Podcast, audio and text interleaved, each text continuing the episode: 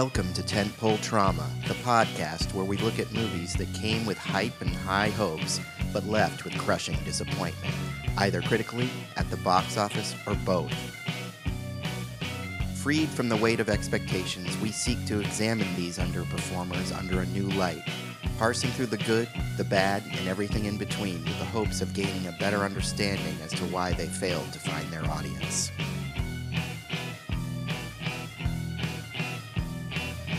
Warning, there will be spoilers, so if you haven't seen the movie that we're discussing today, I suggest you stop the podcast and go watch it. Then when you come back and listen, you'll get more out of the discussion. This episode, we explore the 2003 adaptation of Stephen King's Dreamcatcher. All right, I'm Sebastian, and I'm here with Jennifer. Hello. And special guest, Josh Miller. Hello. Woo! Now, for the audience at home, Josh Miller is a man of many talents. He is one of the co-hosts on the Best Movies Never Made about, it's a really interesting podcast about the, famous stories of movies that almost got made or didn't, or different versions of movies that didn't happen. He also started a Los Angeles film screening series with, I don't know, some loser who stopped doing it, basically. Some guy who moved to Oregon. Yeah, somebody called Friday Night Frights. I would say that they are possibly LA's premier horror screening series. And he also... Next month is the 10th anniversary, I should say. Oh, nice. It's our 10th anniversary. Wow. Cool. What are you going to show for 10th anniversary? Yeah. Are you going to do anything? I'm trying to figure out if there's a thing to do on the internet. That's the problem with COVID. Haven't been able to have a show since February. Oh, maybe we can figure something out to do online. He also, along with Pat Casey, is one of the co-writers of several films and TV shows, but most recently, Sonic the Hedgehog, the hit film. You know, I was thinking about it. With COVID, so few films have actually seen release this year, and Sonic was released in theaters and was a big hit. What do you think your chances of winning an Oscar are? I mean, there's so little competition. Yeah, the problem is critics did not like... Sonic is one of those classic critics. What? Critics didn't seem to hate it, but it was definitely... They were like, eh, we're not rotten, but I don't think we got... enough to get like the officially fresh stamp on Rotten Tomatoes, but our user Rotten Tomatoes is very high. Yeah. So I feel like we would do good in like a People's Choice Awards sort of scenario. I'm still holding out hope for you. Best Picture. Yeah. You have our vote, Josh. We loved it. Yeah. We loved it. I do. I feel our award is my friends who will send me pictures from around the country when they'll be somewhere and there's still like a Sonic the Hedgehog billboard up just because the world ended right after it came out. Yeah. I think the Grove movie theater here in LA still has a big Sonic poster up. Feels very post-apocalyptic. Totally. That's a high honor. You know, it's like I Am Legend when they have the Batman versus Superman movie up in the background, and the real apocalypse has Sonic the Hedgehog posters up in the background. That's awesome. Or in my neighborhood here in Burbank, when I would just go on a walk, my walking road, I would always walk past this elementary school. I think it's finally changed, but like for the first 4 or 5 months of COVID, the like marquee, some schools will have like a little marquee out front that'll have messages on it. And it just said like, happy birthday, Vanessa Del Rio. And I'm like, oh, that girl gets to have a birthday for like 5 months. Yeah. Yeah. That's the great thing about the apocalypse. Time freezes. Over and over and over again. Okay, well, now that the pleasantries are out of the way, we are here to discuss the 2003 film Dreamcatcher, based on a book by Stephen King and directed by Lawrence Kasdan of Empire Strikes Back and Raiders of the Lost Ark fame. He's mostly known for being a writer. Josh, I know you're a Stephen King fan. What are your thoughts on Stephen King's later period? Well, I will say my friends and I started it's called the Losers Book Club. It's not specifically a Stephen King book club. It's a horror literature club. But in part, it was because even if you've read like 9 Stephen King books, you've kind of barely made a dent in his overall bibliography. So we kind of wanted to read more. And because of that, I've come around a little bit on his, I guess you would say, latter period. I mean, now so much time has passed that it's almost his main period, really. Right. But just like growing up, I loved him, you know, in kind of middle school, junior high, early high school. I feel a lot of Stephen King fans have that in common. It's kind of the age you really got into him. And I don't know if it was, I'm sure it was a little bit of a combo of his sobriety maybe changed his writing style in subtle ways. I just wasn't into, and maybe the age I was hitting, but just like I wasn't into a lot of his 90s stuff. Yeah.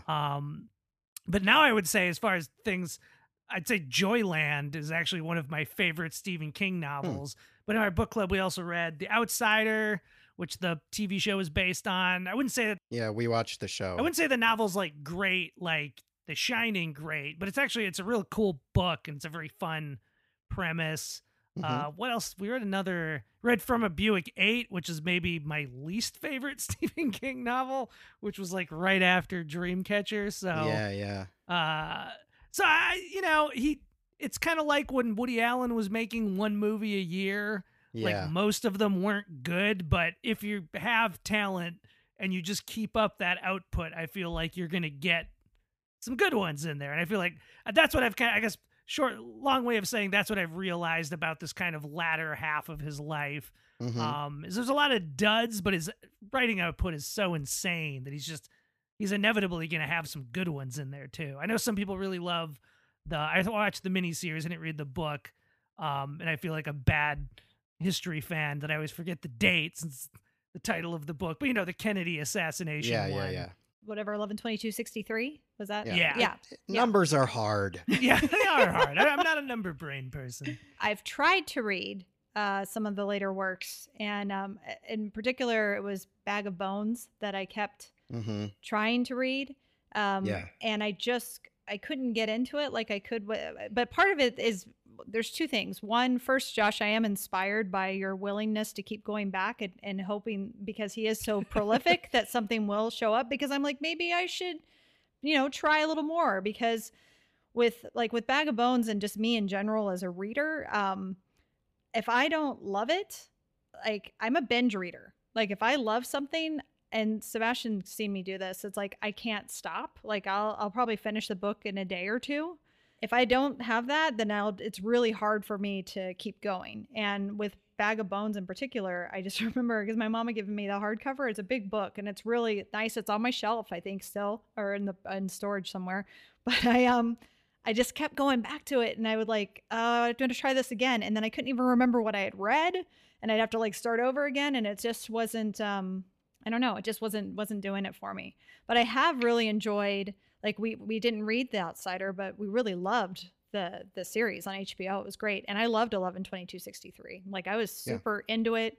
I thought it was so well done. His ideas are so good. Yeah. Which is part of why he works so well for adaptations, is because there's actually a lot of room for improvement. I remember another one. I liked Dr. Sleep. I don't like it as a sequel to The Shining, but if you just divorce, if you think of it as like an X-Men movie, almost that's what it felt more like to me reading the book. And I thought it had some real cool, again, so just good ideas. Yeah. And his short stories are still pretty good too, actually.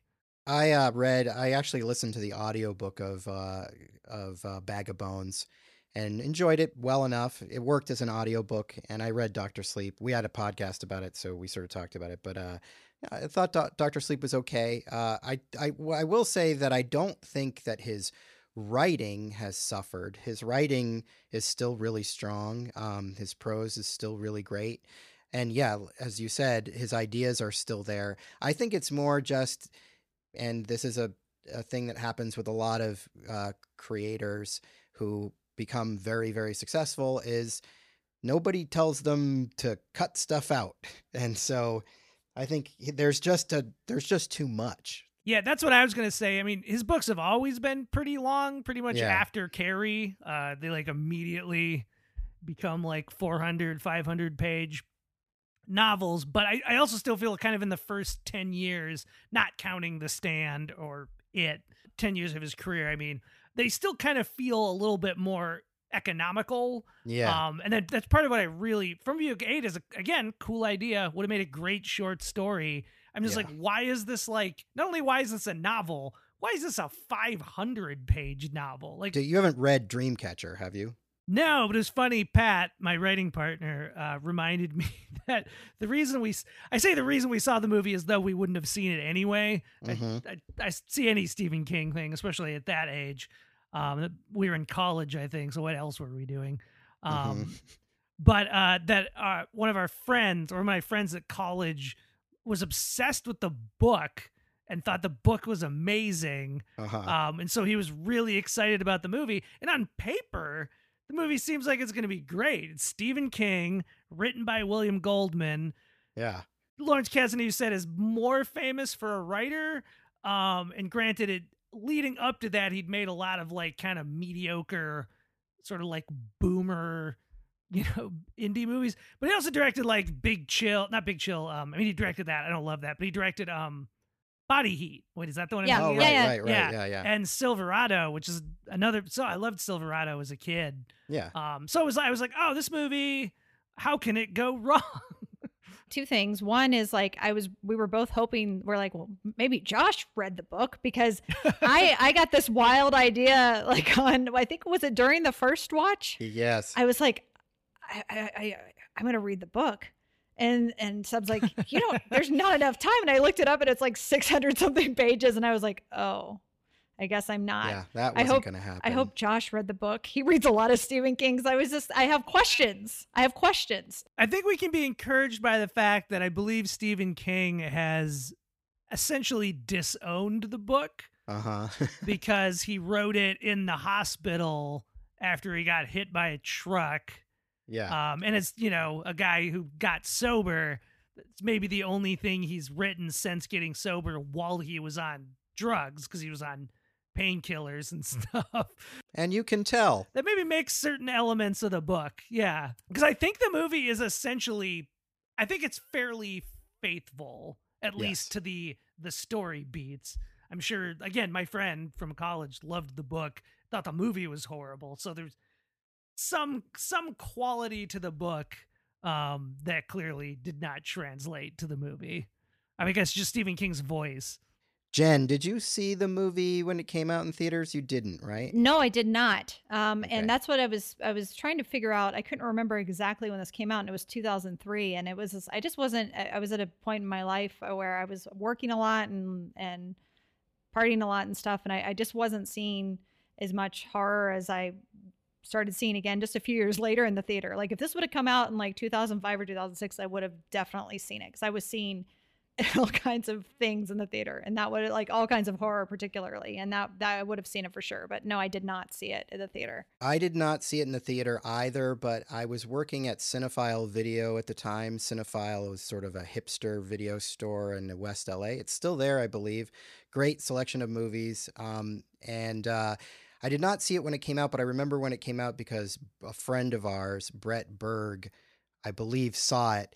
And we had a category of movie at the store called Holy Fucking Shit. Yes. And Brett excitedly came into the store having seen it, and he was like, I saw Dreamcatcher. It is a holy fucking shit.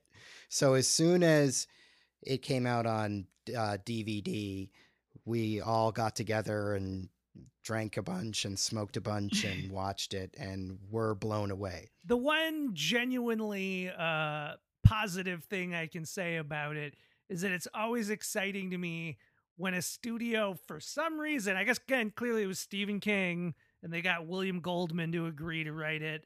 How did that happen? But whatever. They just threw money at him. I guess that's what I'm saying. It's like a movie that this insane, like this is...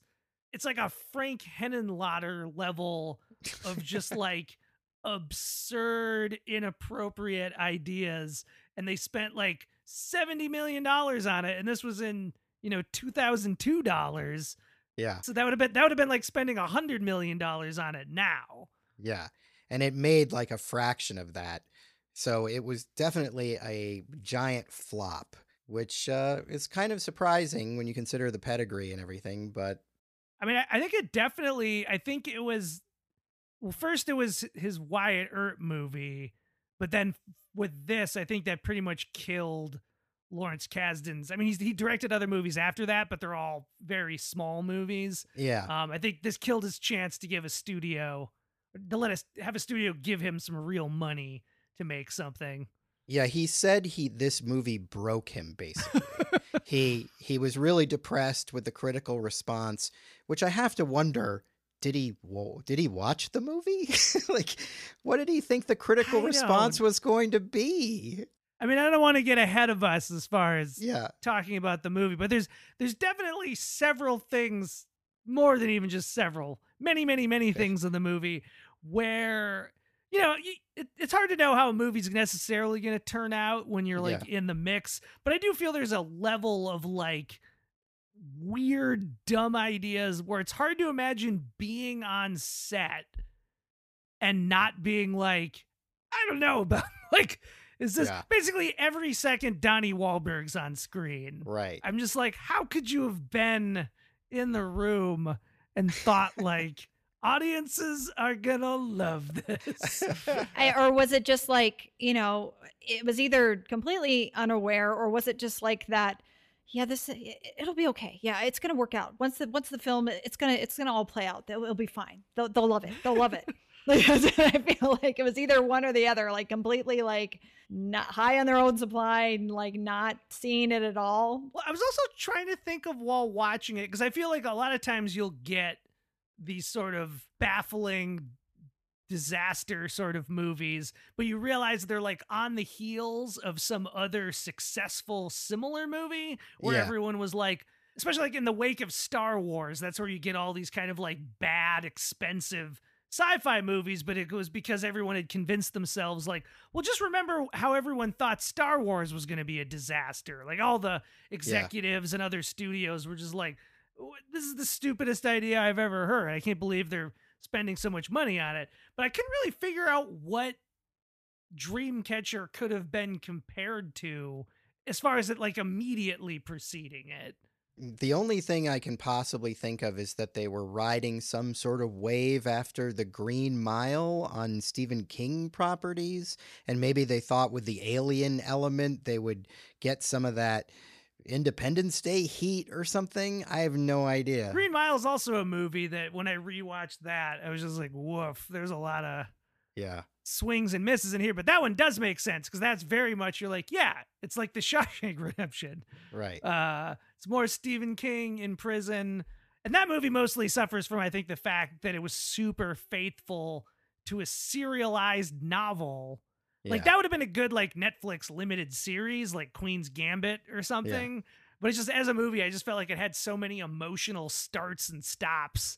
And it was so long. It's way long. I did see that in the theater. I remember that. That was, oof. All right. Well, are we ready to move on to the film itself? Let's do it. Do it.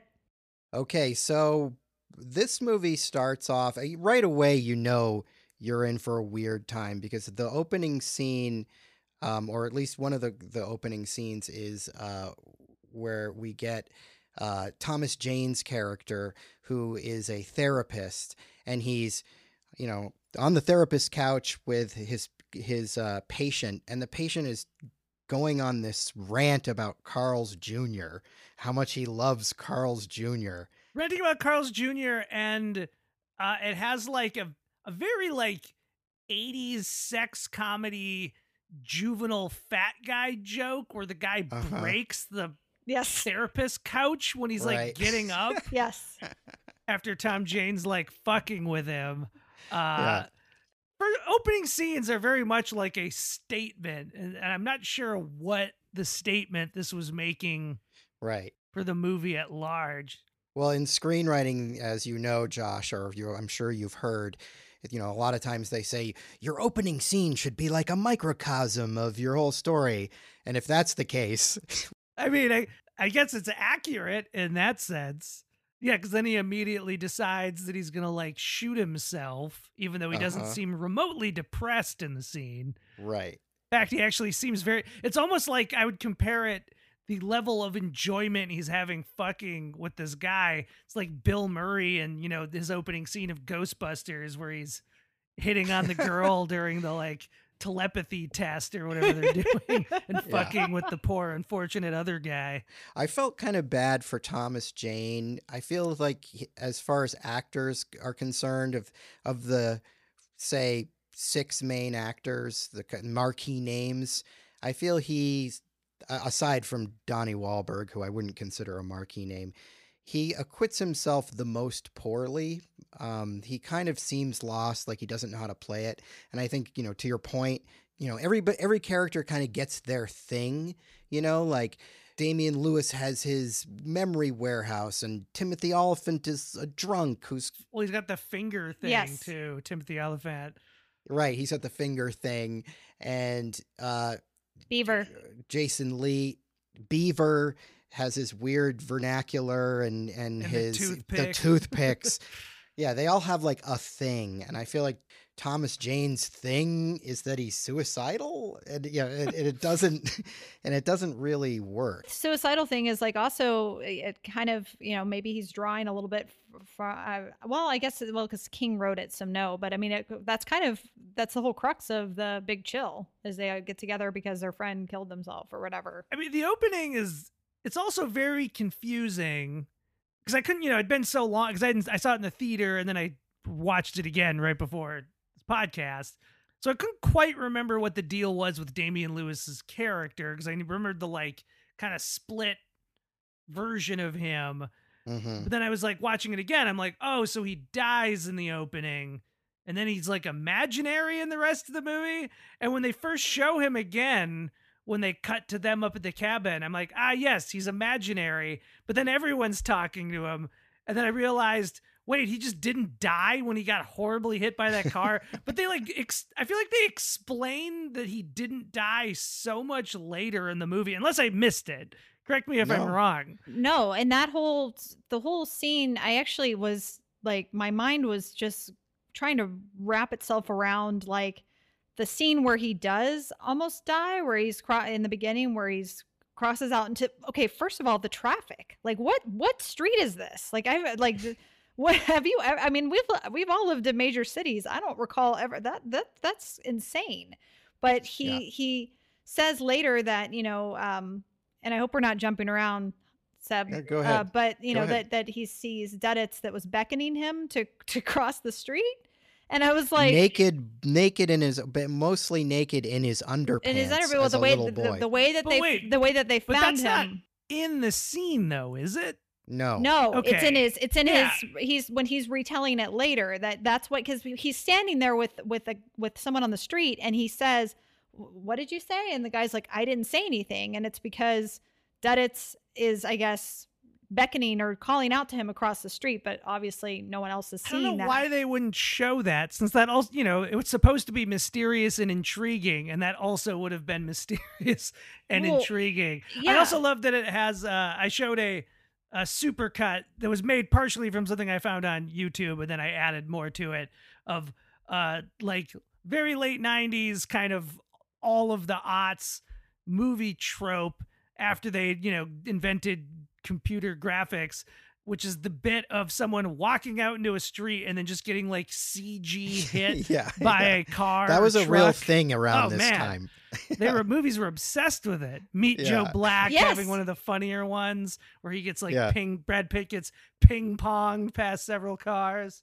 Yeah. Yeah. And then but what I was like really struggling with later is that I'm like, well, because he even says, he was like, Deditz wouldn't want, when he's recounting this at the cabin, he says to Thomas Jane, like, Deditz loves us. I know he would never want to hurt any of us. And I was like, then why was he getting you out in the street? Like, was Deditz trying to... Well, it's like, it's part of some master plan. Yes. And I'm like, what, though? How did that help anything? So he didn't have to deal with Mr. Gray? I don't know. I don't know what the... I wanted... That's when I was like, I need to read the book.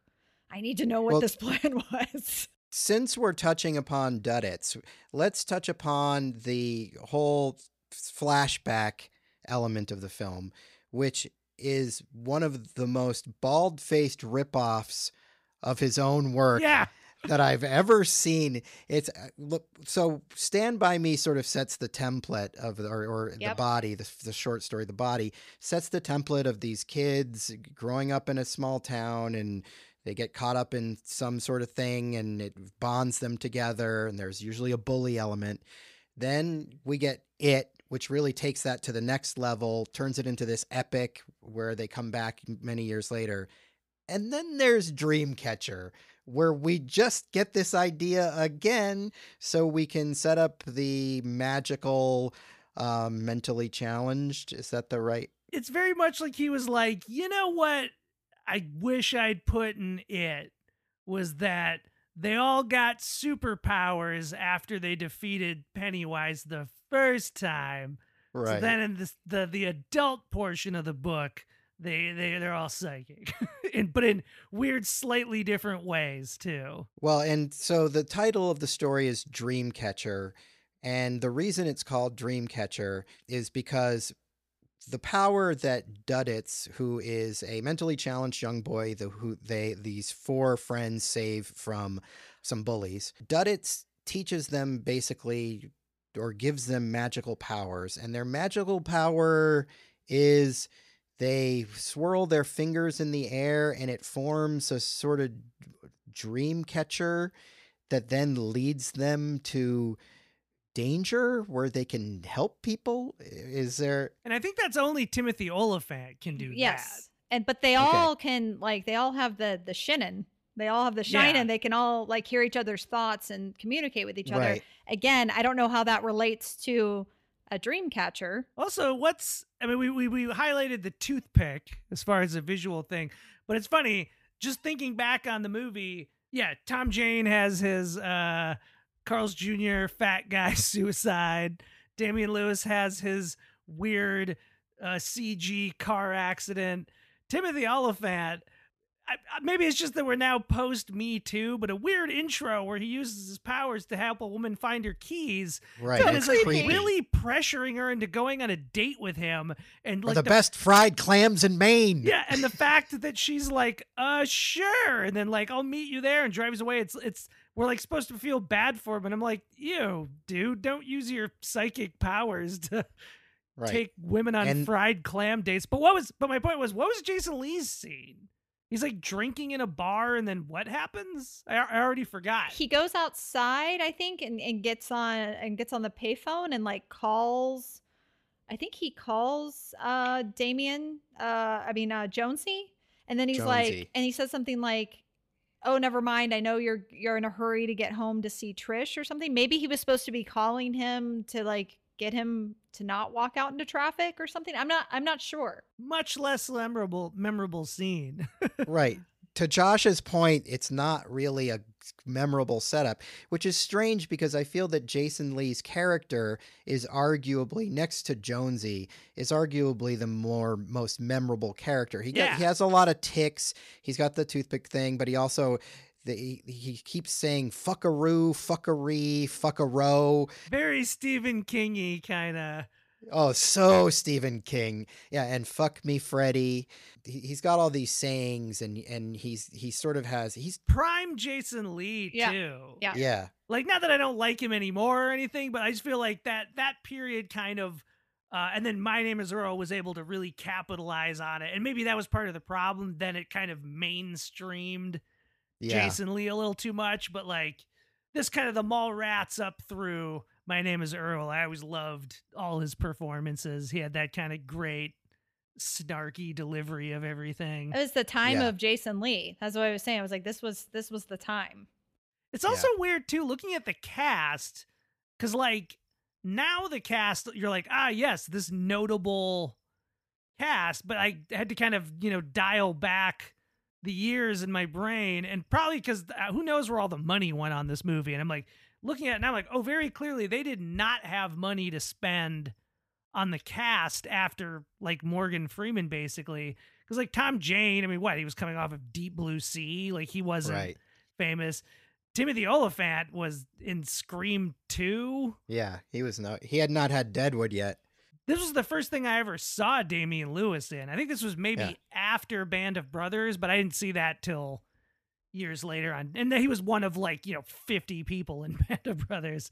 And Jason Lee was actually maybe and he wasn't even famous or anything. He was probably in this because he was in the Lawrence Kasdan movie Mumford. That is not really a remembered film at this point. Nope. No. But my point being, but they all went on, Timothy Oliphant was somebody I did not get at first. I was just I don't understand why they keep putting this guy in things until Deadwood. And then I was like, oh, wait. Well, yeah, once he became a cowboy. Yeah. Now he plays a marshal in everything he's ever in, even if it's The Mandalorian. Yep. I really like A Perfect Getaway. Oh, yeah. That was one of the movies that really turned me around on him, actually. It wasn't long after this. I think it was a couple years later, maybe. I think A Perfect Getaway was. But I enjoyed him in this more now. Now that whatever Oliphant switch was flipped in my head and I'm a fan. I was like, yeah, he's fun in this too, minus his weird...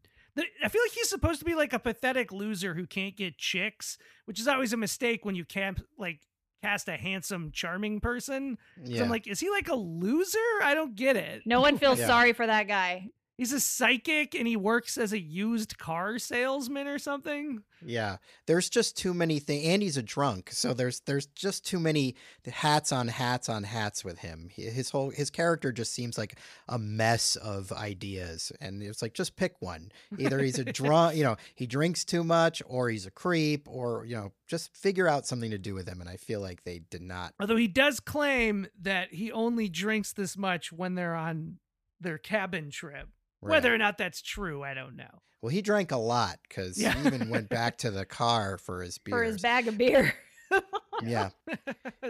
But I do think that for the most part, the characters, as uneven as the performances are at points, the one scene where they're all together in the cabin, they have a nice rapport and they sort of exchange catchphrases and in jokes, I think, effectively enough. If anything, I was kind of bummed out as far as things that work in the movie, then they immediately break them all up. And at the end, they just toss in this random flashback of them sitting around the table as the credits. It's the weirdest thing, not to get too far ahead of ourselves. But I feel like they knew they had something there and they didn't use it. Yeah. And so they're let's throw a little bit into the end of them hanging out. I think that's actually and I have this in my notes even because after watching it twice, I definitely felt the same way both times. Is that I feel like that's one of the strongest things in the film, actually, is the relationship between the guys. I wanted to see a lot more of that. And even the younger versions, too. I thought they were pretty well cast. They look enough like. I have a lot. They felt like Canadian. I mean, no offense to the kids. I don't ever blame. No offense to Canadians. Well, yeah, I don't blame kids for not being great in movies, but they seemed very Canadian, and they were all right. The kid, I don't know. The kid playing Jason Lee did his best, but I don't know. I also initially couldn't really figure out who was who because they didn't remind me at all of the adult versions. But watching this movie was funny because I watched this after we did on a Best Movies Never Made podcast. We did unmade versions of It. And obviously one of the big things in that was always the trying to do it all as one movie.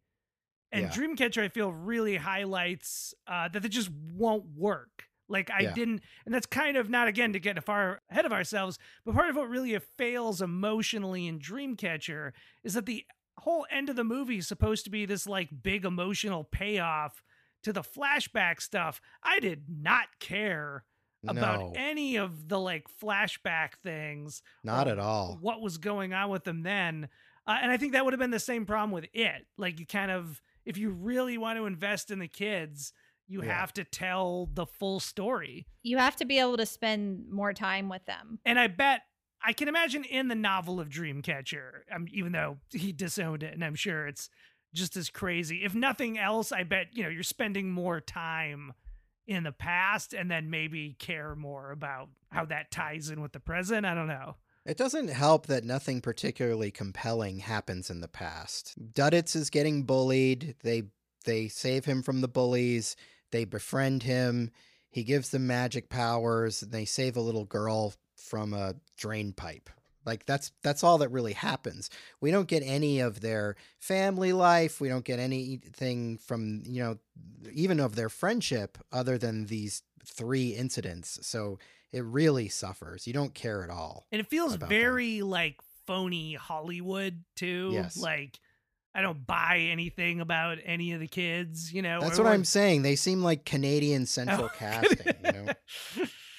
Jen, anything to add about the kids? You want to rush to their defense? I'm not going to rush to their defense. I guess I didn't have the issues that you do. All I'm saying is they need to be killed. Yeah. I think we needed to spend more time with them. And I do think the kid that was Timothy Oliphant and the kid that was Jason Lee, you could definitely tell it was those two. Yeah, the other two kids were very confusing. I couldn't keep Henry and Jonesy apart, except for I think one of them kind of had, but they kind of both had reddish hair, sort of. Henry, I'm pretty sure Henry was the kid who sort of had a big round head and lots of thick blonde hair. Pretty sure that was supposed to be. So Henry, so that was a little weak. He did not capture any of Thomas Jane's essence. And one of them was like the fastest kid alive, but I feel like that had nothing to do with anything in the present, did it? No, he wasn't running anywhere. Shouldn't that have paid off where he had to run real fast? He could have ran off of the ran away from the snowmobile or something. I don't know. Something. How amazing would it have been if they'd pulled an It and they'd done the first movie that's about them getting psychic powers and like solving murders like, you know, Scooby-Doo gang. And then the second movie is this crazy shit crap? Weasel alien Morgan Freeman stuff. Yes. Yeah, I don't think there was any way to turn this into something as successful as It. What you're saying though is that Mike Flanagan should do a limited series Netflix remake. I would love to see him I would love to see him try. If anybody could fix it, it's Flanagan. That's what I wish Dr. Sleep was. I wish they had taken the exact same cast, the same amount of money, and just done it as like a 4 to 5 to 6 episode Netflix series. Yeah. All right. So we're at the cabin and we're hanging out with the gang, and you know Beaver's talking about the blowjob he got the night before, and they split up. There's this. Damian Lewis goes out hunting and they split up. Henry and Pete go off in the SUV. Not sure why. I think just to go get supplies or something.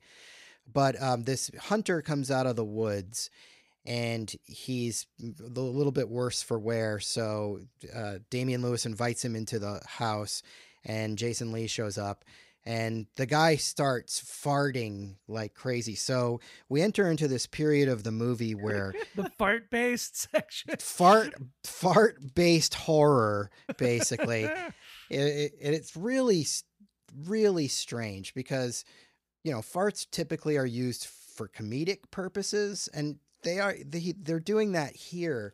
But then it leads to this scene, which I think is definitely the scene that everybody remembers from the movie, right? Yes. Shit weasel. Yeah, the toilet scene.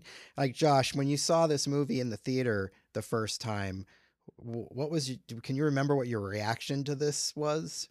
I mean, the movie had already been like, I was just like, the whole movie's like, what are these choices they're making?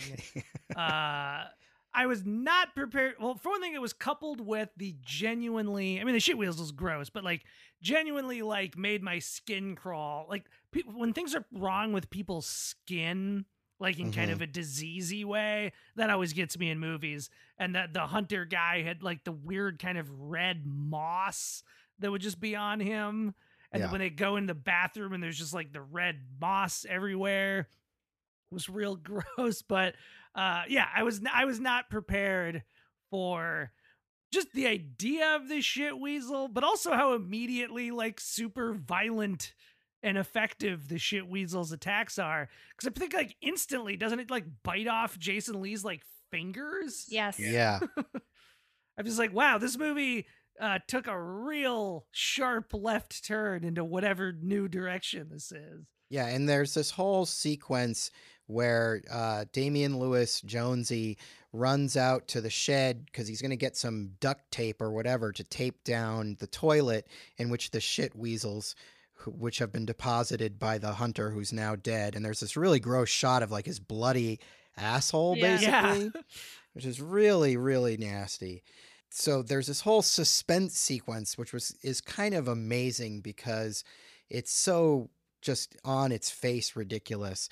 Jason Lee has dropped all of his toothpicks onto like the bloody bathroom. Yeah, the shit floor. The shit floor. Damian Lewis, I guess, doesn't know that he's obsessive compulsive. His friend is obsessive compulsive, so he doesn't bother to be. Don't they know everything about each other? Give him a friggin' toothpick. You know he's gonna freak out without his toothpicks, but no, he leaves them there. So frustrating. Jason Lee's like, oh, I gotta get my toothpicks. I gotta get my toothpicks. As this shitworm monster is like ramming at the toilet seat to get out. I feel like. I wonder if that made more sense both in the novel and maybe even it's funny because this movie's so long, but you can tell that it was even longer and they were just chopping out things that we probably needed to see to understand. Because again, the only thing I remember about his unmemorable opening scene we were talking about earlier is he does this weird thing where he takes a shot of whiskey without taking his toothpick out. So I feel like the idea was that he's got, like OCD, like he's got some like real emotional problems going on that he needs to have this toothpick. But there's also so much of the movie where he doesn't have a toothpick. Like it's really unmotivated. It's bizarre. Yeah, I mean, if they had set it up that, oh, he absolutely loses his shit if he doesn't have his toothpick, and the toothpicks are the only thing keeping him tethered to sanity, but all you get is that he likes toothpicks. As it is, what it made me think of, I was like, this would have been a great Mr. Bean routine, where he's supposed to be holding something down, but he's just like, ooh, but I really want this cupcake, or whatever. Totally. Exactly. Totally. One thing I was thinking about watching this 2 times, I have to keep mentioning that we saw this twice recently in a few days. So it's very fresh in my mind. Really upsetting. Super fans, I guess, now. No, I think it was established, and this is something that I did like, that I appreciated, that they were able to, these 4 guys, like from youth until now, like for whatever their flaws are, they're caring people, like because that's he's like immediately sees this hunter, and but one thing was a little weird is with Jonesy, his carrying of like, hey buddy, let's get you inside the house was just a little creepy. I don't know. There was something weird about that, even though I know it's like, they're supposed to be this genuinely like helpful dudes, which I appreciate. I'm like, good. We need more good, helpful dudes in the world, in cinema, everywhere. But so he brings them in or whatever. And then, the fart fest, I'm 12, so I'm laughing hysterically because it's hilarious. Well, you're also not, you don't expect a $70 million like A-list studio movie to have that that was like Blazing Saddles level of just nonstop fart. I don't even call him a joke, just like so much farting. Farting. It starts off funny and then just gets weird, and then I think you're supposed to be terrified. Yes, they're supposed to be fear farts. I don't know, but the bathroom scene is just disgusting. I was super frustrated with how long it was taking Jonesy to get this tape and fumbling around in the shed and the toothpicks and all of it. But it's just gross. And it totally takes a turn. Like this is when, I mean, in just a few moments, it's going to take an even bigger turn. Yeah. It's just things kind of really, this is when it starts to derail. So what happens is the monsters break, or the sort of eel-like creature breaks free of the toilet. And my memory of this eel monster was that it was really poor CG. And weirdly, upon rewatching it, and I think it's because I had the same memory. And upon rewatching it, I actually was like, oh, it's fine. It's CG clearly, but I remembered thinking it was terrible, and it's actually not. I think it might have to do with the fact that the CG in The Mist, which is another Stephen King adaptation with Thomas Jane, which I really like. However, one of the problems with that movie is that the CG in it is really weirdly terrible. And I think I was equating the CG in that with this because there's sort of these tentacle things in that movie. But I actually thought the worm creature looked pretty good for CG 2003. The era, yeah. I was fine with it. No complaints now. Yeah. Yeah. So, yeah, I actually kind of thought it was effective. What was not effective was the Mr. Gray alien that forms, I guess. And okay, so here, we got to talk through this. I have a real problem with the alien mythology life cycle of these creatures. What is going on? Like, are they worms? Are they like blobby Mr. Gray aliens? At one point, you know, we see them and they sort of turn into both. Like, Josh, do you have any take on this? No, and I will say I didn't read the novel, but I did skim through its like Wikipedia summary. And based on that, I think that is not... I think in the novel, they don't have the element that a full-sized alien appears in their cabin, which... Like a humanoid, it's a big humanoid. It's obviously, in my mind, Mr. Gray is a reference to the famous gray aliens, which are supposedly the aliens that people who see aliens see, or a type of aliens that people who see aliens see. So... I'm assuming that that's what Mr. Gray is sort of supposed to be, a version of that. But it's also this sort of giant, blobby sort of creature. It looks terrible. It looks so terrible that I actually turned to Sebastian and said, because I am not the sci-fi fan of the family, I watch some sci-fi, but he watches sci-fi all the time. And I just said, this looks really bad. Am I mean, like, is this bad to you? Because I'm like, this is terrible. She basically was like, is this what sci-fi is? And I said, no, darling. No. This is not sci-fi. This is not what sci-fi is. I just wanted to make sure that you and everyone else thought that this was as unacceptable as I did, because I was here for the worm. The worm was like, okay, fine, whatever. We're doing this, and it's gross, and it's like it's all over the place. And then to have like this badly formed version of like the typical like I've seen an alien type thing, like. It, like from Unsolved Mysteries or something. It was, I don't know. I just, I was, that's when I was like, oh, you lost me. Well, there is no real consistency, because then they imply like just moments later, really, I feel that's not even their real form. They have some whole other form. Like, well, what does this mean? Are they tricking us into thinking that's what we're seeing? But in that scene you're talking about, which is why I think that is different than the novel, because I don't think Stephen King would have done something that made no sense. It's like they're going from like a weird mist into like a solid shape. Like, the mechanics of how they work are nonsensical. Like, it's magic. It's not even alien stuff. Right. It's the red mold dust stuff or whatever. Because the worm like breaks into like all, you see all that like red particles floating around. And then all of a sudden it's Mr. Gray, and it's the cheesy Monsters TV serial show monster. Like, yeah, I just, oof. And, or maybe it's like, maybe it's supposed to be that like we, with our human eyes, like that's all we can take in. Like, we can't handle what they really look like. I don't know. I think shit weasels is pretty bad. I mean, you don't need to get any worse. They show us what they really look like later. Again, I don't want to necessarily jump too far ahead, but we show them where they're in their Mr. Gray's, and then they turn. No, but back then they sort of turn back into worms. Yes. So even like then it's not clarified. Shit. Yeah. And they like go right up into the spacecraft. They fit into it.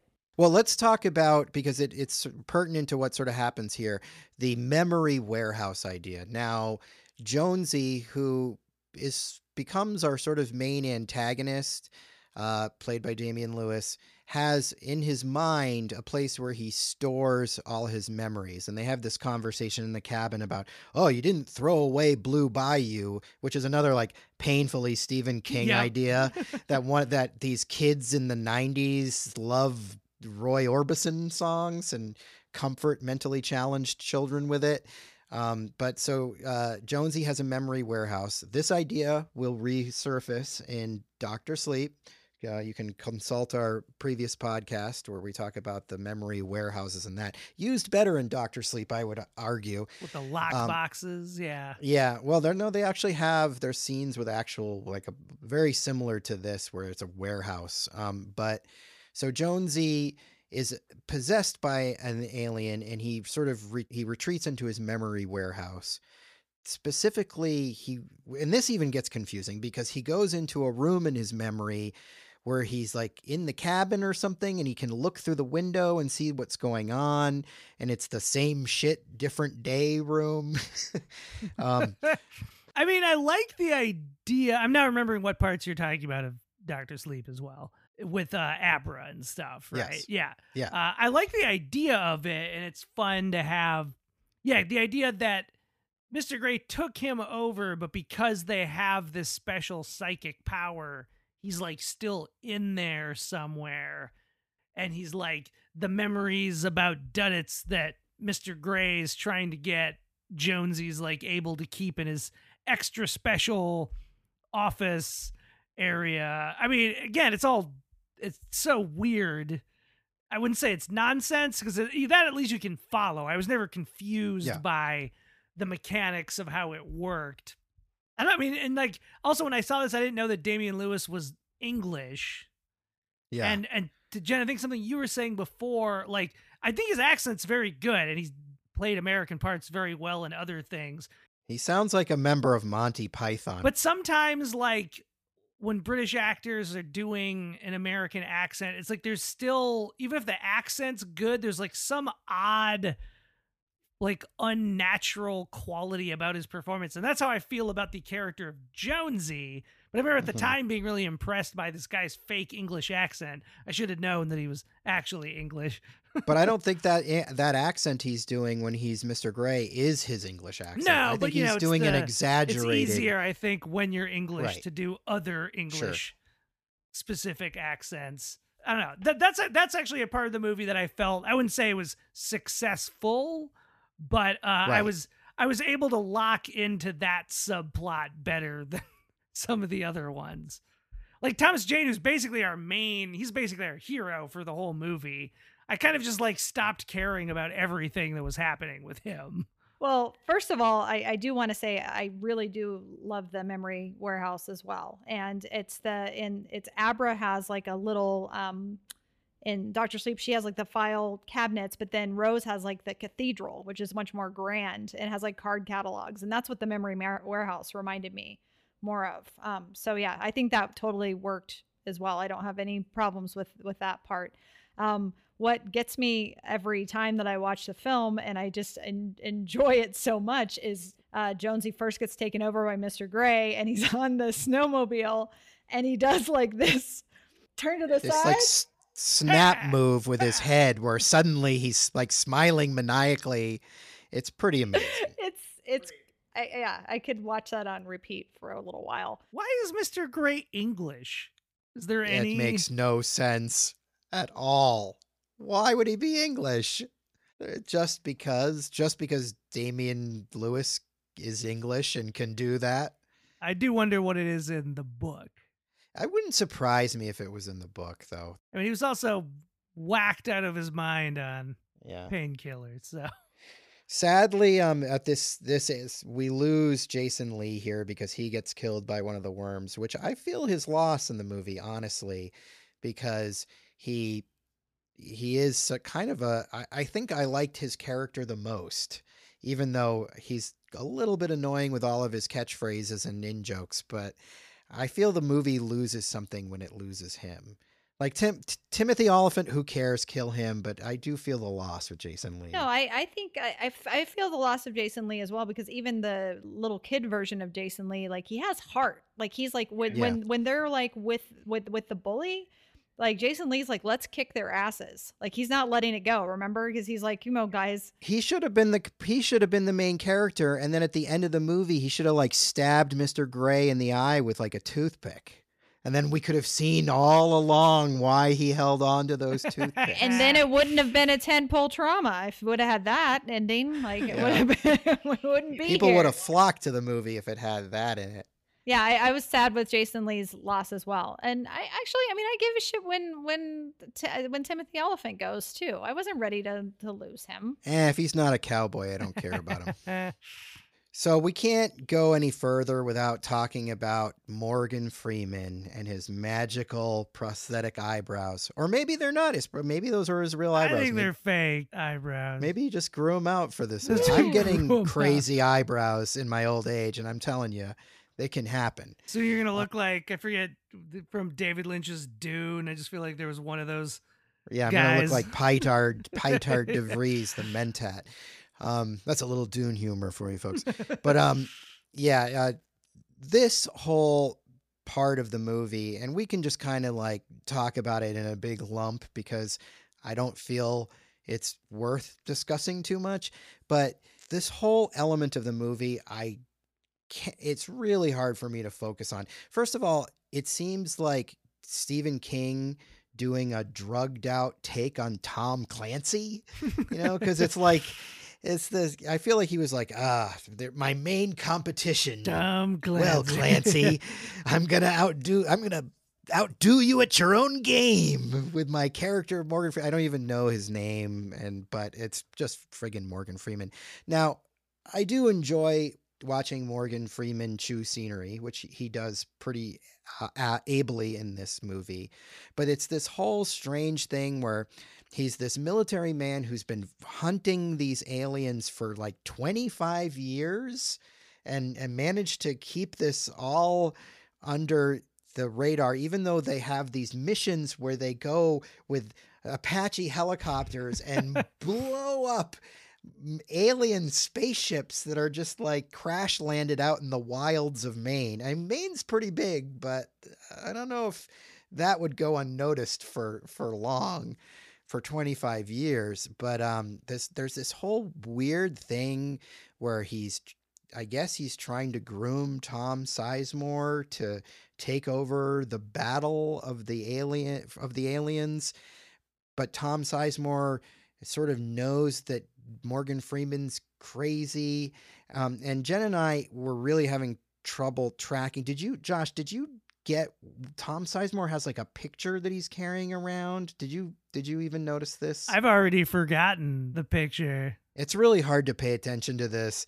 I'm not even sure. Jen, did we even, after watching it 2 times? No, we didn't figure out what it is. We didn't figure it out, and we didn't care enough to try to figure it out. I'm pretty sure it's just his family, his dad, or something.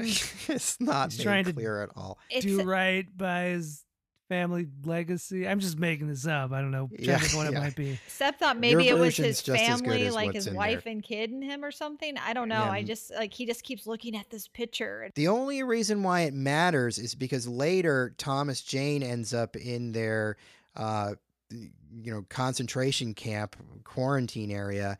And he gets into Tom Sizemore's head, sort of psychically. And he's like, he's crazy, right? And like, is this what so-and-so would want you to do? And he drops a name, and I'm assuming that the name Thomas Jane drops is the person in the picture that Tom Sizemore is carrying around. No one cares. I don't care. You guys don't care. But it was just one thing that even having seen this movie this many times, I have not been able to figure out what the hell is going on there. There's so many half-baked ideas that are just like, just not fleshed out at all. Even the scene, and not to jump ahead, but the scene that you were referring to with the Toms, it's like, it's so not like, I mean, look, you don't have to spell things out, but it's just like, it's just really like, he's doing some Jedi mind tricks really quick, and then all of a sudden, like, Tom Sizemore's like, okay, well, I'm whatever you say, Thomas Jane. I'm gonna ruin my whole career. Right. I'm going to turn on Morgan Freeman. I'm going to get you out of here. We're going to trick him and stuff. It's just really... It happens fast. Well, I'm glad you already mentioned his eyebrows, though, because I was thinking, like, again, the one thing I do enjoy about this movie is just the insane choices, which the movie can't even really take too much credit for because so much of it from the book. But I think they can take credit for his eyebrows because, like, why does he have crazy eyebrows? Like, it doesn't imply anything or add anything other than the visual that Morgan Freeman has crazy eyebrows, but I just feel those were the decisions they were making across the board for everything. Like we can't just have Morgan Freeman in a military crew cut. Maybe something it was Morgan Freeman's idea. Maybe he was pulling like a Johnny Depp or Tom Hardy where he's like, how can I make this character weirder? Well, and I remember seeing whatever promotional materials or reviews or whatever when the movie came out, it would always be a picture of Morgan Freeman with his eyebrows. So they, even the press latched onto that weird visual.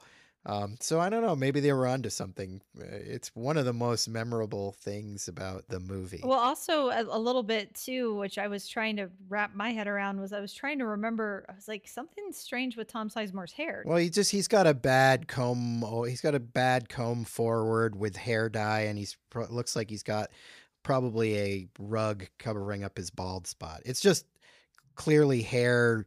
They're trying to fix his hair. It's fine. It just was something that I was like really like for a while going like, what does his hair normally look like? This doesn't look like. He usually doesn't really have hair. Usually it's usually like a crew cut or something. Yeah. That's what it was. Cause I was like, something's odd with this. This is a choice too. Like the eyebrows were a choice. Yeah. The hair was a choice. This movie is nothing but a series of weird choices, which Josh has pointed out.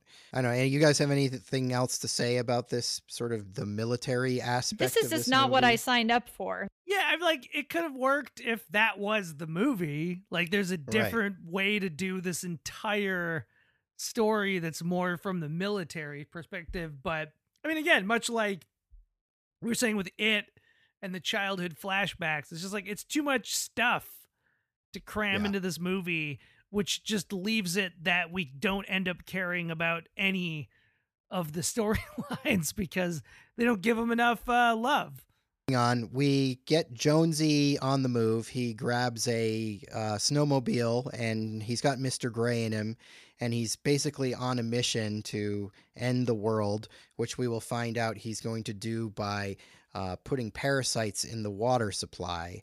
Thomas Jane leaves Timothy Oliphant in the snow, and because they almost crash, and there's this woman in the snow who I'm assuming is a hunter who was with the male hunter. She was, and they got separated or something. That's the poster of the movie, too. Oh, right, a creepy shot of her, which is a good image of her just sitting with her like parka hood up, like kneeling in the middle of the road. And that's the first thing she says is, I got to get back to Rick. And that's the that's the hunter, the farty hunter. Right. Farty hunter. So Timothy Oliphant stays with her, and he even goes back to the car and gets all his beers so he can sort of drink all his beers next to her. And he sort of has this monologue where he talks about, you know, how that woman didn't go on a date with him and real incel talk. Yeah. And then we get more fart humor here. She's now farting, and she shits out a alien shit weasel. And now it attacks him, right? Oh, yes. It attacks him in a big way. Kind of cleverly is defeating it by jumping onto the fire that they're sitting around. But you guys, it almost bites off his dick. That's like the biggest thing. Honestly, watching it, I was like, did it bite off his dick and he's just not reacting appropriately? Because his dick area looks messed up afterwards, but he's not reacting as though that is what happened once he's freed himself. As he was peeing, his duddits his name in the snow. He was spelling duddit. Is that what you guys do in the snow? Yeah, I pee Josh in the snow all the time. Sebastian's name's got too many letters. So mine's hard to pee in the snow. Yeah. Seb. But I don't think he gets his dick bitten off because, like you were saying, that would require a much more extreme reaction. But there is definitely a focus on the private areas in this movie. People's butts get assaulted. I do feel dicks get assaulted. They decided to not leave it to our imagination. I feel each time we get a shot of their like blown out butthole that the shit weasel flew out of. I like to think of the makeup person getting to design that bloody. I mean, I don't know if it was K&B or whatever, but hey, did you work on that bloody butthole today? Like, oh yeah, looks good. But so then Jonesy ends up picking up Timothy Oliphant, what's his name, Pete. And so he gets him to go on his snowmobile for some reason, but doesn't Pete can immediately recognize that Jonesy is possessed, right? I think so. Yeah. So it's kind of weird because it's like, why does he get on the snowmobile? Well, I think he's Jonesy also a little drunk too at this point. Right. Yeah, that's true. He's not just a little drunk. He drank like a ton of those beers. Yeah, he knocked back a lot of beers. I think. And he fought a shit weasel. But also he had, Jonesy / Mr. Gray had already like started zooming past. Thomas Jane is still trying to make it back to the cabin. So remember he like comes, but Thomas Jane hears the snowmobile and he was like, yes, Jonesy. And then he goes, right. You're not here. They come to save the day. Mighty Mouse. Like he quotes Mighty Mouse. And then he goes, wait, you're not Jonesy. And so then like he jumps like in, you know, on the side snowbank or whatever, and he blasts by and picks up Pete. So, but it's sort of a symptom of this movie that things happen and you don't really track how they're happening or why they're happening. Like you don't track why Pete gets on the snowmobile with Jonesy, especially because it becomes clear very soon that Pete recognizes that Jonesy is possessed. And then they get into this argument on the snowmobile, and then Jonesy turns into Mr. Gray or something and bites his head off. Yeah. Bites his head off. So it's just a really strangely set up scene because we're losing a major character, but it's done in such a way that it's hard for you to even remember how it happened. The only thing I remember about it is because Pete says, because they get in an argument on the snowmobile and Pete tells Mr. Gray to bite his bag. He's like, bite my bag. And he's like, oh, I will bite your bag. Right. And everything else or something. Yeah. Yeah. I was going to say, going back to the idea of like being bummed out, they killed Jason Lee so early on.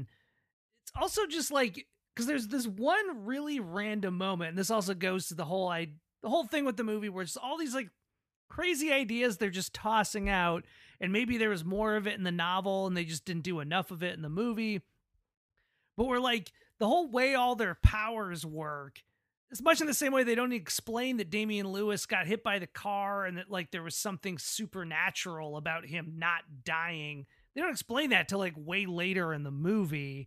And there's this one great random stupid bit that they only do once in the whole movie, but where Tom Jane's in the car with Tom Sizemore, and kind of like the humor of the idea is that Tom Sizemore's going out on a limb, trusting this guy because of whatever he said about this photo that we can't remember the relevance of. But Tom Jane also seems crazy. And there's a part where he takes the gun that he has and uses it as a telephone. Yeah, and he's like, Jonesy? Is that you? And he's talking to Jonesy hiding in his memory warehouse. Yes. And they only do that type of bit that one time in the whole movie. But I'm also like, well, that's fun. Like, I kind of see how you could have, like, there's a more interesting version of this movie, I feel, where they don't all just keep dying like a slasher movie till there's really only Tom Jane left. Right. Teaming up with the military, which we just talked about. We don't care about their storyline. But I don't know. Like, I don't make that movie would have been equally nonsensical and bizarre, but I'm also just like, well, that's like fun though. Seeing these guys like use their superpowers in ways they've never had to. Cause I like that idea on paper that like they have these superpowers, but they also have kind of mundane lives. Cause it's just like, what do they do with the powers? Like they're not fighting crime or anything. Right. So it's kind of fun to see like the gun bit, just like the ways that they're incorporating everyday life into, I guess the way I interpret that too was the idea that for some reason Jonesy's reaching out to him with the idea of a phone, and he kind of couldn't get their powers to work unless he's also pretending to use a phone, like little kids using like a tin can. Yeah. And I'm like, that's fun. More of this stuff. Yeah. Like that's an interesting way to tie it in to the Stand By Me movie. This movie failed to establish in any way. Yeah, that's actually kind of my favorite part of the movie when Thomas Jane, I know I gave Thomas Jane a hard time, but I do enjoy when he has these sort of gleefully weird moments of mania. It just doesn't fit with his character. Like they've set him up as the character that's the straight guy, and then he ends up kind of being the weird guy. Well, and that's also the problem, I think, with Tom Jane's whole career, is he feels like one of those guys who suffered from how like leading man handsome he is, but he's like, clearly he just wants to be he wants to be Warren Oates. Like he just wants to be some weird character, a weirdo. That's like you guys saw 1920. Wait, what's that Stephen King adaptation 11, he did recently? No. It's like 1926 or anyway, it's on Netflix. Yeah. We haven't seen it yet. It's okay. It's very short filmy, or short story as a film, but like his performance in that is so greasy and strange. But like, this was a movie I think he helped get made, and that really shows where like his brain is at for what he wanted his career and wants it to be, or him and the Predator. Right. Another, he's like, I just want to be the fucking weirdo. I don't want to be the boring, handsome lead.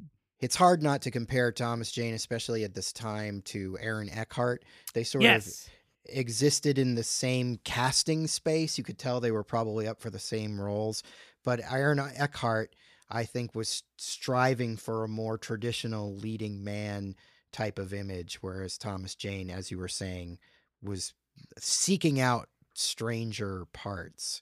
And, you know, as a result, I think he ends up being the more interesting actor. Unfortunately, neither of them truly ascended to the kind of leading man status you would hope one of them would have ascended, especially after The Dark Knight, after Aaron Eckhart didn't get to the A-list after that. I thought for sure he was going to be the guy. Yeah. I've heard he's an asshole. I don't know if that's... Oh, that might have. I don't know if that's accurate. That's not like insider info. I haven't like heard that from a friend who worked with him or something, but like, yeah, that's just the vibe I get from the way the internet talks about him. Yeah. I bet Thomas Jane is not an asshole. I bet he's a fun guy, but I know he had personal problems. Yeah. I think he's more like a weirdo, but I don't think he's a dick. I think he's just very strange. I was reading the trivia for this and for the film, and it was saying that the reason that he did this movie is because his mom was a huge Stephen King fan, which I thought was sweet. Oh, nice. And now I feel like he's done several. Yeah, he's very in on Stephen King at this point. Like, maybe because of that, he's just trying to make his mom happy. Well, in a way, he fits in well with the Stephen King thing, because Stephen King writes these sort of characters. You know, he intentionally writes them in a way where he doesn't give a lot of physical description. They're just sort of these generic leads. But in King's mind, they're all sort of versions of him. So I think Thomas Jane, because he has that quirky element to him, but he's traditionally handsome, does make a good King foible, because he's got personality, but at the same time, he's kind of a perfect ciphery type blank slate looking. I think he would have been, especially at that point in his career, I kind of wish he'd been in the Mick Garris, The Shining. I really like Steven Weber, but to me, Steven Weber's just so inherently funny. Like, I don't know. I have a hard time taking him serious in any kind of dramatic role. Don't get Jen started on Steven Weber. She went on a whole Steven Weber rant last time. You know, he's probably a really nice man, but for some reason he plays an ass in a lot of stuff. And it's like, maybe he's funny in things too, but like a lot of things I've seen him in, he's always kind of a dick in the roles. And so it's like, I'm like, I haven't listened to it, but I've heard from like at least a dozen people that his audiobook for It is like next level great. I don't know if I could listen to 15 days worth of Stephen. Second, I thought you were about to say 15 hours, and I was like, oh no, that is an incorrect small number of hours. I have nothing against Steven Weber as a person. I don't know him. I'm just saying. You've been sending him mean tweets. Mean tweets? Yeah. You're harassing poor Steven Weber. I'm online bullying Twitter. Steven Weber. Yeah. Exactly. And it stops now. Anyway, what this is all basically leading to is Thomas Jane and Tom Sizemore, the Toms, are rushing to get Duddits back in the game. And Duddits is now, I don't know, in his 30s or something. He is suffering from what seems to be a horrible case of cancer. It's leukemia. And leukemia. And he is played by Donnie Wahlberg in what arguably is one of the most sensitive portrayals of a mentally handicapped person I have ever seen. And it's also Donnie Wahlberg. It's funny because this was several years later, but it almost seems like he made this movie immediately after he lost like 30 pounds for The Sixth Sense. Like, he does not look like, I'll at least give him that. He does not look like Donnie Wahlberg in any way that I ever imagine him, but yeah. It's also, yeah, this is like, wait, what was Damon Wayans now? Very unwoke. Handyman. Like, I feel like this is Handyman or, yeah, Handyman or Blank Man, or is that the same thing? Well, Handyman was from In Living Color, and that's really not aged well, but that was, yeah, I don't know if, but I don't know what Blank Man was. That might have been like a movie version of Handyman.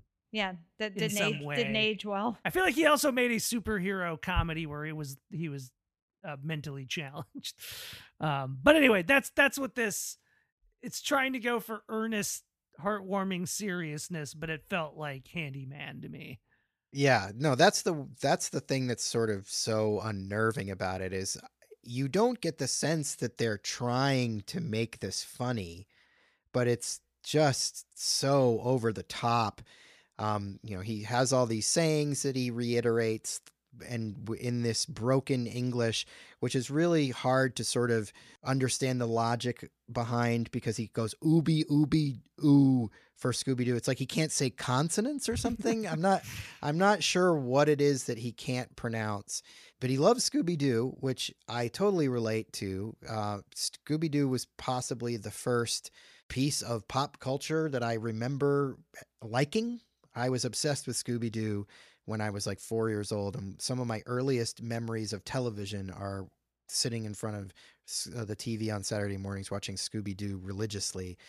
So I get it. Like, I get why I love Scooby-Doo. I like the Scooby-Doo references. I like that his mom packs his like cancer medicine or something in his Scooby-Doo lunchbox.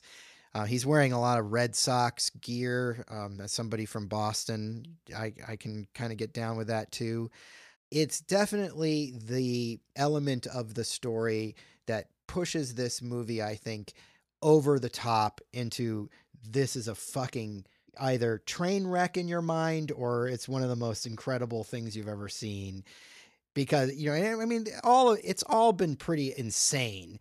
But then to get this character as an adult late in the game played this way, it's just your mind is blown at this point, I think, once he shows up. I love the character of Deditz. I'm so endeared by him and protective of him. And it's like, I feel like in literature, he can live there safely. Mm-hmm.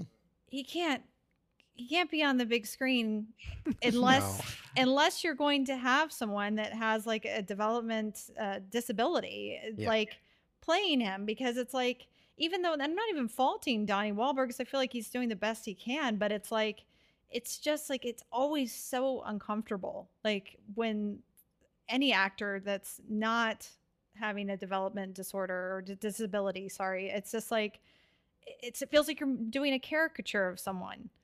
And it's just like, it just doesn't work. It is hard to accept. I mean, I know it's the fact, but like the idea that this isn't supposed to be funny is very weird when you're watching it, because it's the same as they would have done in a comedy, basically. Yeah. I mean, it is more understated, but it's not that far off, I think, from like the classic South Park episode, which is supposed to be offensive, where Cartman decides to pretend that he's mentally handicapped so that he can win the Special Olympics. And there's like that whole scene where he's like perfecting his like mentally challenged person impression. I'm just like, that's essentially what's happening here. Really. Or like Simple Jack in Tropic Thunder. Which again is a joke. Like they're right. Simple Jack is making fun of, you know, normally abled actors doing this. Yeah. Yes. Well, I think this was maybe not this movie. I'm sure there were other movies after this that went back to this well, But I feel like this was around the time when this was the tipping point for that sort of thing. At Cinephile, to bring it back to Cinephile, we had a section that paid homage to non-developmentally challenged people playing challenged people. I won't say the title of the section because it is probably offensive. I did not come up with it. But, you know, I feel like this was the point where that became unacceptable. I think if they were to make this, try to make this again, which they won't, but if they ever did, I think they would get a real, you know, mentally challenged actor to do it. I mean, we're seeing that more and more, which is great. As they should. And those, right. And they need representation too. So, but yeah, this seems like a uncomfortable reminder of time in Hollywood that we probably mostly want to forget at this point. Also, though, I agree with everything you just said, but I also feel like this falls into a trope that, and not to harp on King for it, because he's not like he's the only one who does it, but it's like much in the same way as like the magical Negro trope. There's the like magical handicapped person trope, of which the Green Mile does both. He doubles up on it. It's just, it's so weird once you get to the payoff. It's like the opposite of The Sixth Sense, where once they reveal what's been going on the whole time, rather than the whole movie clicking to place in an interesting way, I was instantly just like, wait, what?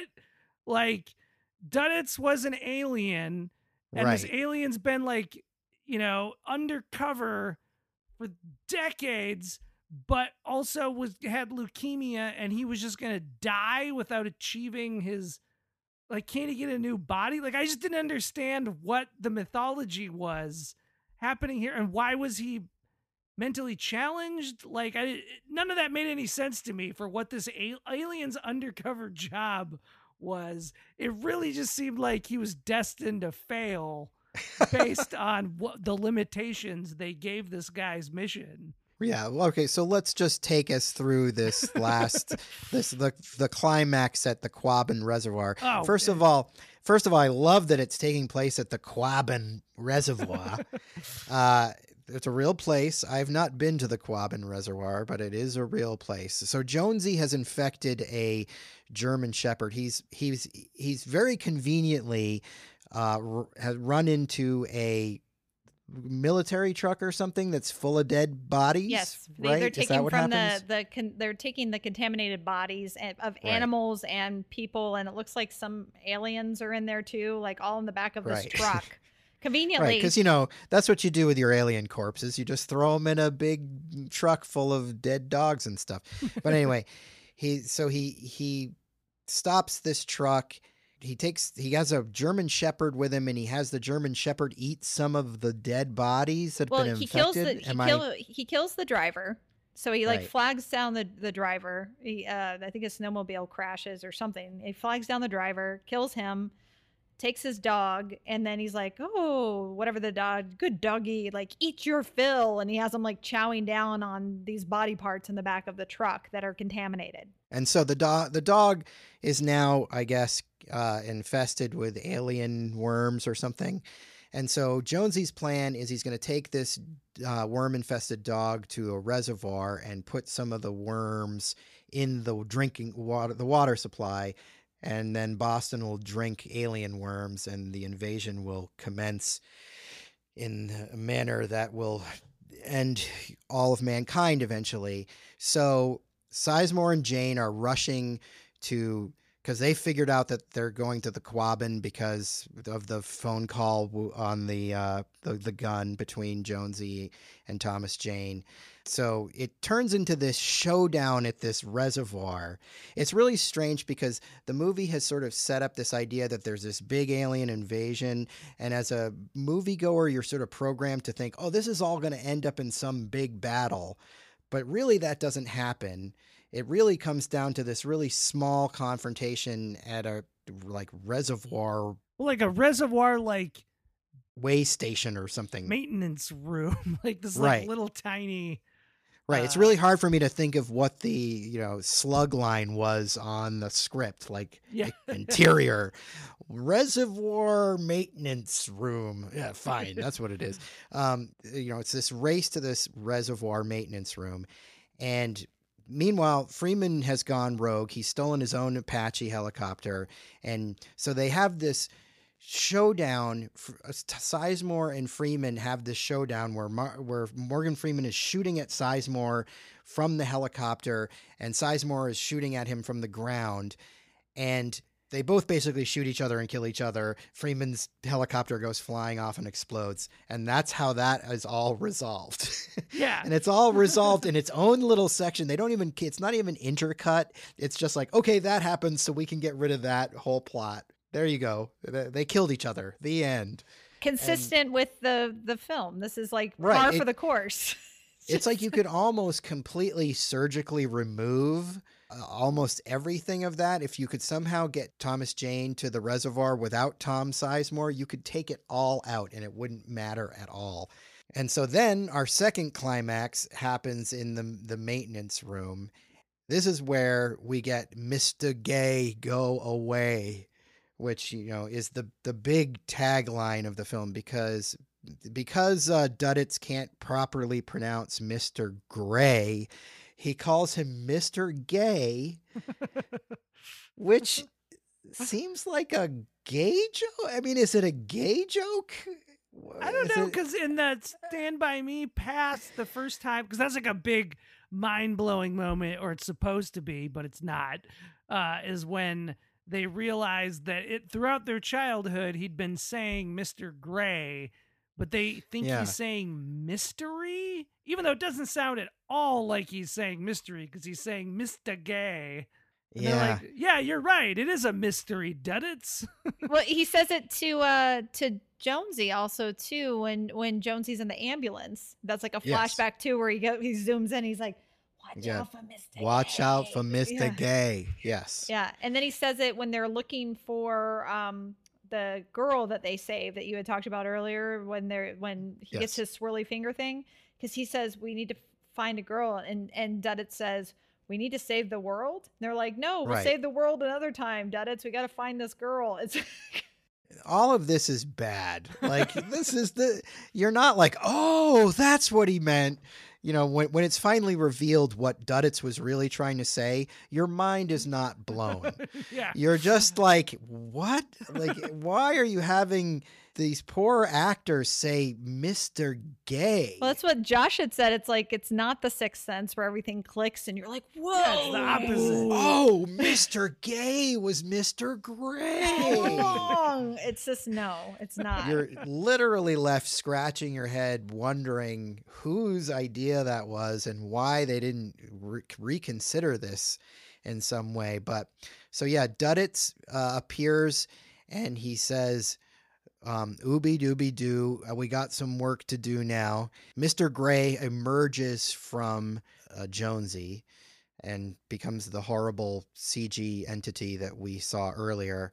And then, okay, so Duddits says, Mr. Gay, go away. He goes up to Mr. Gay, and then Mr. Gay suddenly has this like tail with a crab claw at the end of it, and he stabs it into Duddits. And we're like, no, Duddits. But then Duddits turns into this other alien, as Josh mentioned, which looks kind of like shit. God, he looks like shit. He kind of does look like a big pile of shit. He looks like one of the Star Wars aliens that would have been in like Jabba's palace, but would have been like way in the background. It was like just who looked like a teriyaki stick or something. Some like leftover thing one of the effects companies had that they needed to bring in. Right. Yeah. So he's CG, and he becomes this sort of brown CG alien. And then he infects Mr. Gay, and then they explode into red mist, right? Is that pretty much? It's like a bubble encases them, and then there's like the red stuff everywhere. And I don't know. Right. So Mr. Gay is defeated, and there's this one last little worm crawling towards the water, the reservoir water. And Jonesy, who has now regained the control of his body, crushes it with his finger, with his boot. And then it's like Thomas Jane and Damian Lewis look at each other and smile, and that's it. The end. And then we get this one little moment of them all together, like a flashback of them hanging out together as the credits roll. It's like a Big Chill moment. To a really bad score by James Newton Howard. That's another thing I wanted to bring up, is that James Newton Howard's score in this is terrible. It's really bad. It's not suspenseful. It's kind of trying to be electronic-y sounding, but it sounds like 5 years too late for what it's trying to do. It's bad. I'm not really a James Newton Howard fan anyway, but this is some of his worst work. But anyway, so what are your thoughts on the thrilling conclusion of this movie, Josh? I mean, it's fitting in that the whole movie just feels like it's like only making left turns. You know, it's not. Yeah.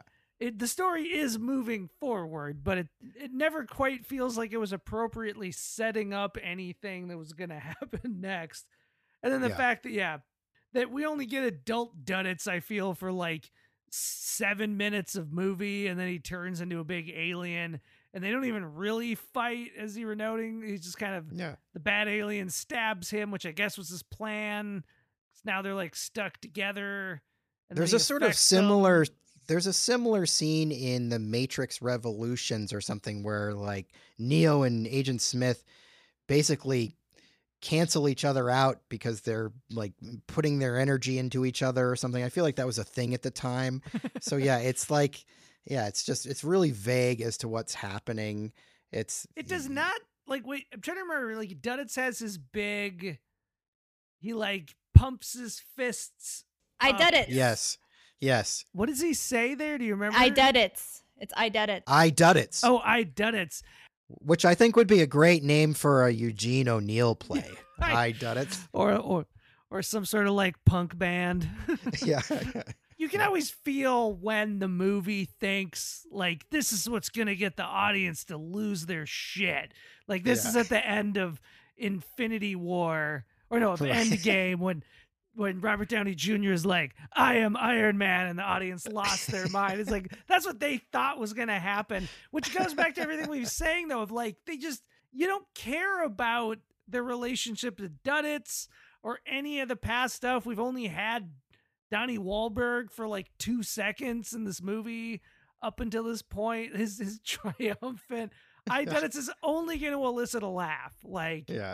I mean, there's no way to fix this. Wouldn't have fixed the movie, but I always feel like if I was Lawrence Kasdan watching the like cuts of this movie, I'd just been like, let's just lose that. Like he just turns into an alien and whatever. I don't know though. I'm glad it's there because because the movie's hilarious for us, the viewer who suffers through it. I mean, I do kind of love it in the same way. Speaking of Wahlbergs, I love like The Happening. Oh yeah. It's so much, again, all this money being spent for these like sub-Corman level, just like the kind of ideas you put in a movie where you don't have money because you're like, all this movie's going to have going for it is the idea that it's so conceptually outrageous that maybe that's what'll hook you, you know? Yeah. That's why I was thinking of like Henenlotter and like Frankenhooker and the sequels to Basket Case and stuff. Where is it brain damage? Like the worm thing, is that brain damage? Yeah. I love that movie, but it's strange to see that funneled through the A-list Hollywood system, you know? The end of the movie is just like, it's perfect for this movie. Like it's just, you know what I mean? It's just like, that's where... Like I said, you lost me back at the cabin when Unsolved Mysteries. Lost you with the Carl's Jr. references in the opening scene. No, I mean, I was with it for a while, but yeah, it's like, you know, there's a lot there. And the abruptness of the ending, I think might be one of the worst, like just go to black, like I've ever seen. And I don't even remember, like after watching this, twice. Did I mention we watched it twice in a couple of days? I don't even remember the score. Yeah, I don't remember it either. It's unmemorable, but it's also bad. If you do pay attention to it, you'll notice it's bad. But in my mind, and this is after two recent viewings, the screen go, you know, like we get Jonesy and Thomas Jane like give each other a look, you know, and then we go to black, and then we go to the guys around the table. And in my mind, and I think it's because it's Lawrence Kasdan, and I'm thinking of The Big Chill. I hear Jeremiah was a bullfrog, and I see and I see them like around the table. Jeremiah was a bullfrog, and they're around the table. That's how it played out in my head, and I just don't care.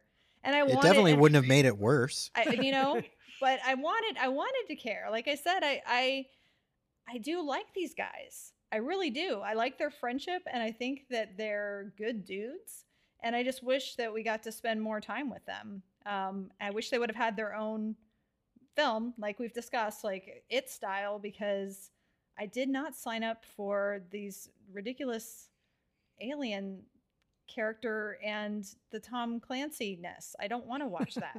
I feel like, because the movie's not dramatic, you don't care about anything that's happening, and in that kind of a movie, I get that that's not what they're going for. They wanted it to be dramatic. I think of movies like Tremors knew what it was, and in Tremors, you wanted there to be death, but you didn't actually want any of the characters to die because the movie's fun and you like it. Like, that movie has like 9 characters and none of them die, which is weird for a horror movie, but it's great. Like, I would have preferred that none of our 4 guys died. Like, they all have this fun adventure and succeed in the end. Like, it didn't, that didn't help the movie in any way. No, the deaths they didn't hit you like, oh God, that hurt. It really hurt to lose Pete. Yeah, it only hurts to lose Jason Lee because he's such a breath of life in the movie. But Jen, try to remove the fact that we watched this twice in a row and it really, soured you on the movie. You do like this movie though, right? I'm not soured on the movie. I do like this. And as a matter of fact, I'm sure with a little bit of time, I'll watch it again. And as a matter of fact, because of Josh, I may even listen to Dreamcatcher. Maybe I'll add that to my Audible collection because, I don't know. I want to know more. I want to know I know the book is crazy and I know what you're saying that King has disowned it, but I need to know more. I need to go deeper into Dreamcatcher. I was trying to remember. I feel like I don't think we ever gave it serious consideration, but now I don't remember why, if it was maybe the length. But I feel like at some point we tossed out the idea of showing this at Friday Night Frights. Yeah, back in the day, we definitely did. Purely because this is a perfect movie to show. It was a failure as a new movie that wanted to present itself as like a quality film. It's like the perfect kind of fun audience bad movie though. Yes, because it's very high production value, starring all these actors you either like or at least recognize. It is long, but like the pacing, the pacing boring. Is pretty good. The only parts that drag are when we get to the Morgan Freeman military stuff. And there's like a big chunk of that like sits right in the middle of the movie. And it goes on for like 15 minutes where you don't leave the military base. And you're so desperate to get back to Jonesy or whoever. But that's the only part of the movie that I think is not entertaining. The rest of it is entertaining. If you like bad movies and you like the sort of, psychotronic weirdness, so bad it's good, whatever you want to call it. Like, I think it's pretty unstoppable on that level. I think the military base is just the hardest. What kills it. What kills it for me. Like, and because it's long and because that happens, like, I really, like, the first time I started to watch it, I kind of started to doze and I had to like snap myself out of it or get some sugar or something because it's just boring for me and I want to get away from there. I feel like if you could have somehow cut that out of the movie, like I said, you'd at least walk away with a near perfect insane movie. Yeah. It's the only thing that's weighing it down. But I mean, yeah, overall, I still have affection in my heart for Dreamcatcher. I have some nostalgia for it just because, I was working at Cinephile and it was basically declared the holy grail of holy fucking shit movies. We could talk about why we think it failed, but I think that's pretty obvious. Baked in. Yeah. because this movie was made for no one. It wasn't really made for horror fans because there's not really enough horror. Although the shitworm body horror stuff is kind of satisfying. But it's definitely not scary. Like, not at all. It just has monsters. It has creatures in it. Like right. That's, and the shoot weasel, like that the one that we talk about, the scene where the hunter gets there and it's like gross is at least like there's some tension there, but the tension's also very much undercut by the nonstop farting. Well, I feel like Cabin Fever did that idea better, you know, like gross stuff at a cabin and just keep it at the cabin. But, you know, this movie is so strange in that it touches on all these sort of different subgenres and doesn't really nail any of them. But I mean, if you're a sci-fi fan, I don't think you're going to be satisfied by it because the mythology makes no friggin' sense. So you're not going to be into that. There's not really enough spectacle to really satisfy you if that's what you're after. The cast is fun, but not that fun.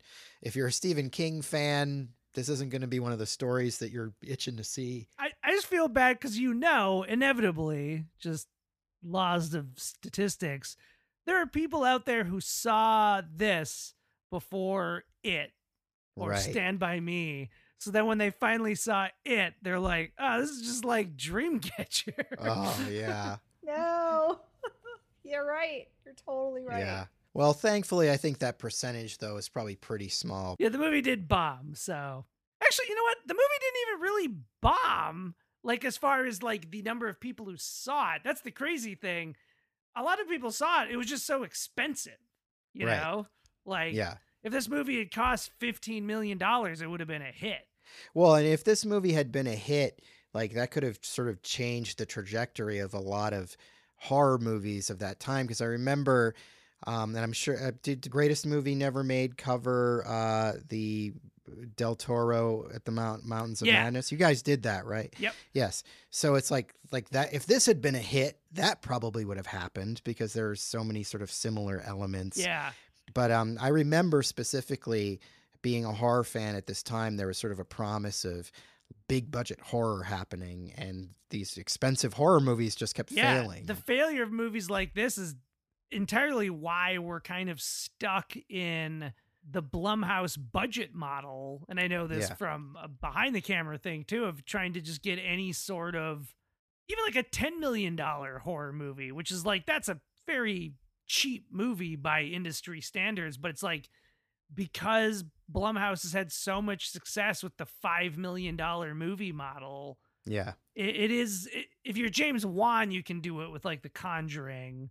Yeah. I'm not entirely sure. I'm surprised even A Quiet Place got made. And even that's not an expensive movie. It's just you can't really do creature movies with $5 million, which is someone who loves monster movies is a real bummer about the phase we're in currently. So I wish this yeah. had done well, is I guess what I'm saying. We maybe could have continued getting more like A-list horror movies.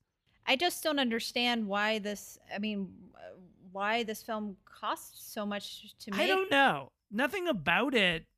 Again, I feel like you look at the cast. Granted, you look at the cast in 2020, it's like, yes, all these notable actors. But it's like they were like up-and-comers at the time. It's really just Freeman. And I guess Sizemore, like he did pretty well in the 90s. But again, he's still just a character actor.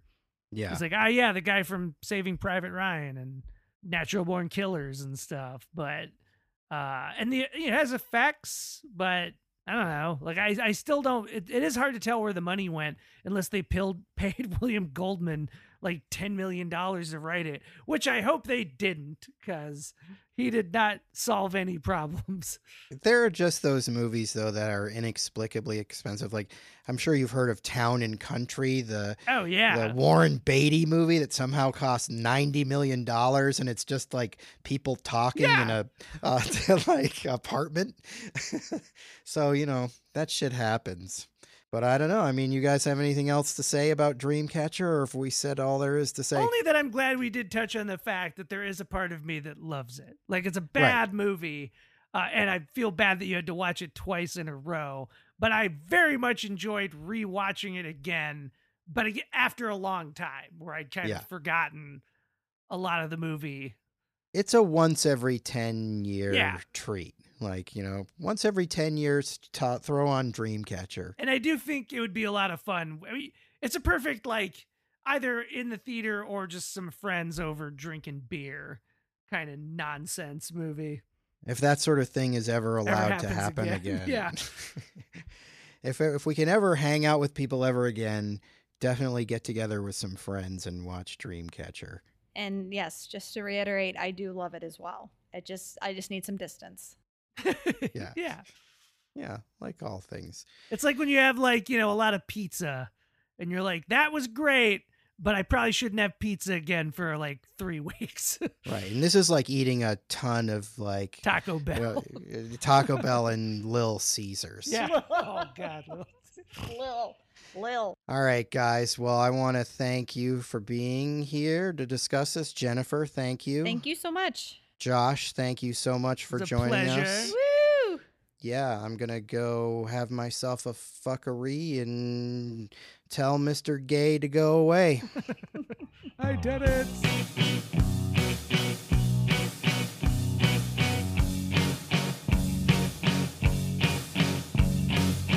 That about does it today for Tentpole Trauma. If you like what you heard, check out our social media presence on Instagram, Facebook, and Twitter. Just look for Tentpole Trauma. That was easy, wasn't it? If you like us, hit subscribe and leave us a sterling review on iTunes, if you dare. If you really like us, head over to patreon.com and get involved in one of our fabulous tiers. You'll be glad you did. Want to communicate with Tentpole Trauma? Send an email to tentpoletrauma@gmail.com. We'd love to hear from you. And who knows? One day you may even get your email read on one of our shows. Well, thanks for listening, and we'll see you real soon.